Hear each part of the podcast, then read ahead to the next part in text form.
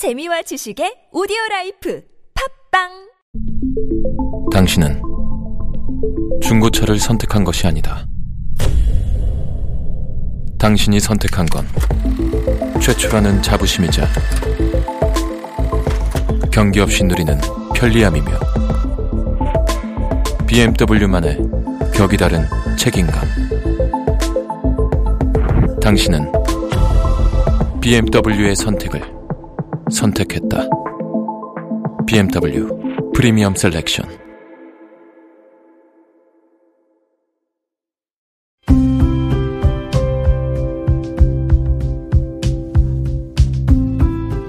칼럼을 읽어드립니다.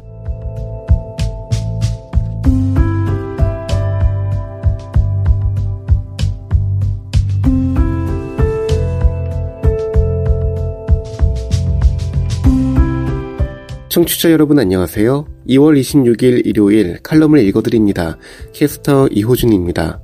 칼럼을 읽어드립니다에서는 여러분과 같이 고민하고 장에게 최신 정보를 담은 글을 골라 전해드리고자 하는데요. 그럼 바로 오늘의 칼럼 만나보시죠.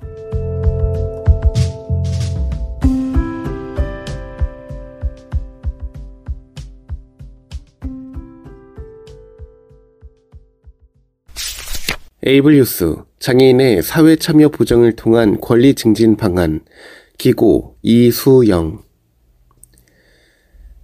우리 사회는 과거 효율성과 성장 중심의 정책으로 경제적 성장은 이뤘으나 양극화와 사회적 불평등의 심화로 장애인을 비롯한 사회적 약자의 삶의 질은 하락하고 있다. 이런 사회 문제는 다양하고 복잡한 요인이 작용하므로 문제 해결이 쉽지 않다고 할 것이다. 따라서 정책 당사자의 사회 참여와 협력의 기반을 마련해 문제를 해결하는 것이 가장 바람직한 방향이라고 생각한다. 물론 누군가는 주민 참여 예산제 등이 도입되고 지속적으로 발전되고 있다는 평가를 할 수도 있을 것이다. 그러나 이는 문제 해결을 위한 방안 중 하나이자 제도의 한 사례로 볼 수도 있을 거다. 그러나 이러한 제도를 운영하는 과정 속에서 장애인들이 얼마나 포함되어 있으며 정책 추진 과정 중 배리어 프리 등을 중요한 규범으로 적용하는지 따로 살펴볼 필요가 있다고 생각한다. 일례로 청년 기본법은 청년의 사회적 참여와 기회를 주요 방향으로 삼고 있는데 위원 중 장애인 청년은 거의 찾아보기가 어렵다. 그들은 장애인 정책 당사자가 될 수 있으나 청년 당사자는 될 수 없다고 자조하기도 한다. 또 지방정부는 청년들을 위한 지역별 거점 청년센터를 두고 있다. 그러나 일부 지자체 센터 중 일부는 장애인 청년들의 접근성이 용이하지 못한 곳에 공간을 운영하고 있다. 예컨대 엘리베이터가 없기도 하고 혹 엘리베이터가 있다고 하더라도 계단을 통해 들어가야만 이용해야 하는 경우가 그러하다. 제도와 정책은 사회 참여의 중요성을 거듭 강조하지만 환경이나 운영 방식에서는 차별하거나 충분한 환경 조성 및 배려를 인정하지 않은 것이다. 결국 장애인 청년 당사자는 청년 정책의 한 부분으로 다뤄지기보다 장애인 정책을 수혜받는 대상으로만 여겨질 수밖에 없는 거다. 또 필자는 현재 정부, 지자체, 공공기관 등에서 자문위원으로 활동 중이다. 그러나 필자를 포함해 대부분 비장애인으로 구성되어 있으며 장애인 당사자를 포함시키려는 노력을 하지 않는다. 이에 필자는 2018년부터 지속해서 위원 구성을 따로 배정하는 노력 등을 강조했으나 어떤 사정인지 잘 이루어지지 않았다. 그러나 일부는 장애인 정책과 관련 있는 전문가나 현장의 사회복지사를 포함해 장애인의 입장에서 정책을 반영하겠다고 약속하기도 했다. 필자는 장애인 스스로가 현장성과 전문성을 강조해 당사자와 관련 있는 일자리, 주거 등의 위원회 내에 장애인들이 반드시 포함되도록 조례를 개정하고 그 수를 점차 확대해 나가는 방식으로 사회 참여를 늘려야 한다고 생각한다. 독일의 법학자인 루돌프 폰 예링의 권리를 위한 투쟁이라는 책에서는 권리 위에 잠자는 자는 보호받지 못한다는 유명한 법원이 있다. 이는 자기 권리를 오랫동안 행사하지 않으면 법의 보호를 제대로 받지 못한다는 의미다. 생각건대 장애인들은 지하철 시위 등으로 자신의 입장을 충분히 잘 설명하고 있다고 생각한다. 그러나 제도권 밖이 아닌 시정위원회 등 제도권 내에서 장애인들의 니즈와 정책 방향을 명확히 전달하는 방식으로 투쟁하면서 문제를 개선해야 한다고 생각한다. 또 정부는 장애인들의 사회 참여를 실질적으로 보장받기 위한 환경 조성에도 앞장서야 할 것이다. 필요하다면 장애인 관련 정책 중 사회적 합의가 필요한 부분에 대해 위원회 간 TF 조직을 구성하는 노력도 필요하다. 이를 통해 장애인들이 이용하고 있는 공공 서비스의 문제점을 바꿔야 한다. 특히 정보의 차이로 인해 정부가 제공하는 혜택을 받지 못하는 문제가 없도록 해야 한다. 정부는 대상자들이 별도의 신청이 없더라도 과학기술과 정보통신 기술을 적극 활용해서 선제적인 서비스를 제공해야 할 것이다. 이는 점진적으로 헌법에서 규정한 인권의 실현과 장애인 당사자의 삶의 질을 보장하는 방식으로 나아가게 될 것이다. 지금 여러분께선 KBIC 뉴스 채널 매주 일요일에 만나는 칼럼을 읽어드립니다를 듣고 계십니다. 더 인디고, 안승준의 다름 알기, 같이 갑시다. 안승준 더 인디고 지필위원. 눈 보이는 사람들에겐 믿기 어려운 일이겠지만 흰 지팡이로 길을 찾아다니는 것은 생각보다 어려운 일이 아니다. 지팡이 끝이 벽에 부딪히면 좌로든 우로든 꺾어서 가면 되고 아래로 푹 꺼지는 느낌이 들면 계단인지 낭떠러인지 낭떠러지인지 확인하고 다음 걸음을 선택하면 된다. 일정 기간 훈련이 필요한 일은 분명하지만 내 주변 시각장애인들의 통계로 볼 때 지팡이 보행은 엄청난 노력이나 선천적인 자질과 관련한 신기하고 대단한 일은 아니다. 역으로 생각하면 그렇기 때문에 처음 가는 낯선 길이나 대중교통이 닿지 않는 장소는 흰 지팡이 보행 능력만 믿고 찾기는 어렵다.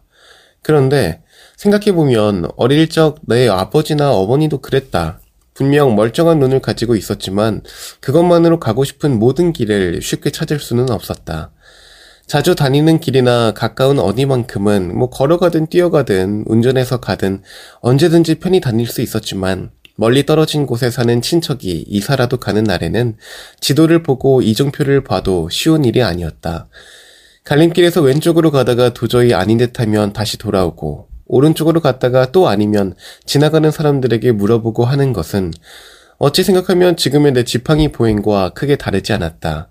길론 밝은 어른들은 시행착오를 줄여가며 빠르게 도착하기도 하셨는데 지팡이 짚은 친구 중에도 이상하게 길 잘 찾는 녀석들이 있는 것과 유사했다.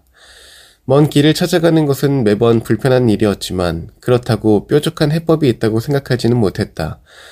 그런데 수십 년이 지난 지금 눈 보이는 사람 중 길 못 찾는 이들의 수는 내비게이션이라는 도구로 인해 말도 안 되게 줄었다. 일일이 GPS의 점들을 돌아다니며 주소와 이름을 붙이고 그것들을 지형 지문의 변화에 따라 업데이트하는 일은 불가능한 영역이라 여겼지만 다수의 편의 증진이란 목표로 공유한 이들에 의해 어느 틈에 해결되어 버렸다. 스마트폰 하나만 있다면 대부분 사람은 어디를 찾아가더라도 길을 묻거나 헤매지 않아도 된다. 이토록 편리한 삶은 과거의 사람들에게 상상 밖의 일이었지만 현실이 되었고 더 나은 발전을 향해서 다시 움직이고 있다.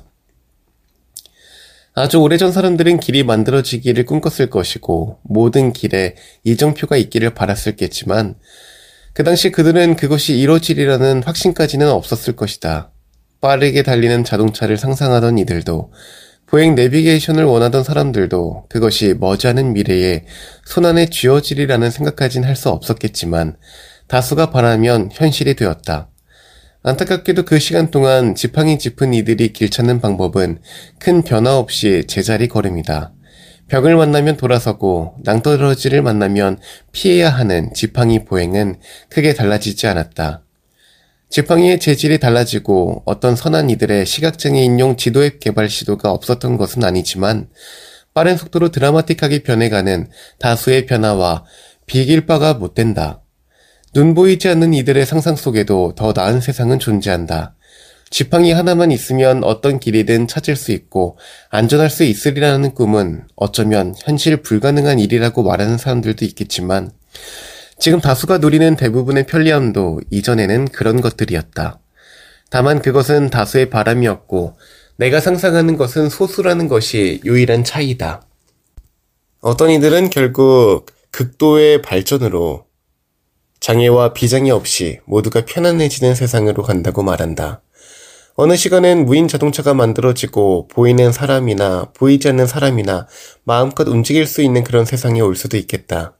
그러나 그 안에서 장이 없는 다수는 또 다른 꿈을 꾸고 그것이 현실이 되어가는 동안 우리는 또 다른 차이를 경험하게 될 것이다. 날 수 있는 사람과 날지 못하는 사람이 될 수도 있고 우주로 갈 수 있는 사람과 그렇지 못한 사람이 될 수도 있다.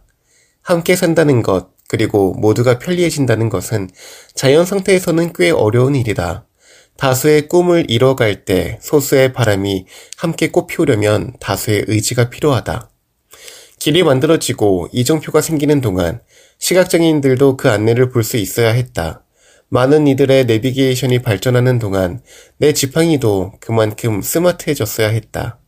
무인 자동차가 만들어지고 하늘을 날 수 있는 시간에 그때엔 나를 포함한 우리가 모두 함께 있기를 바란다.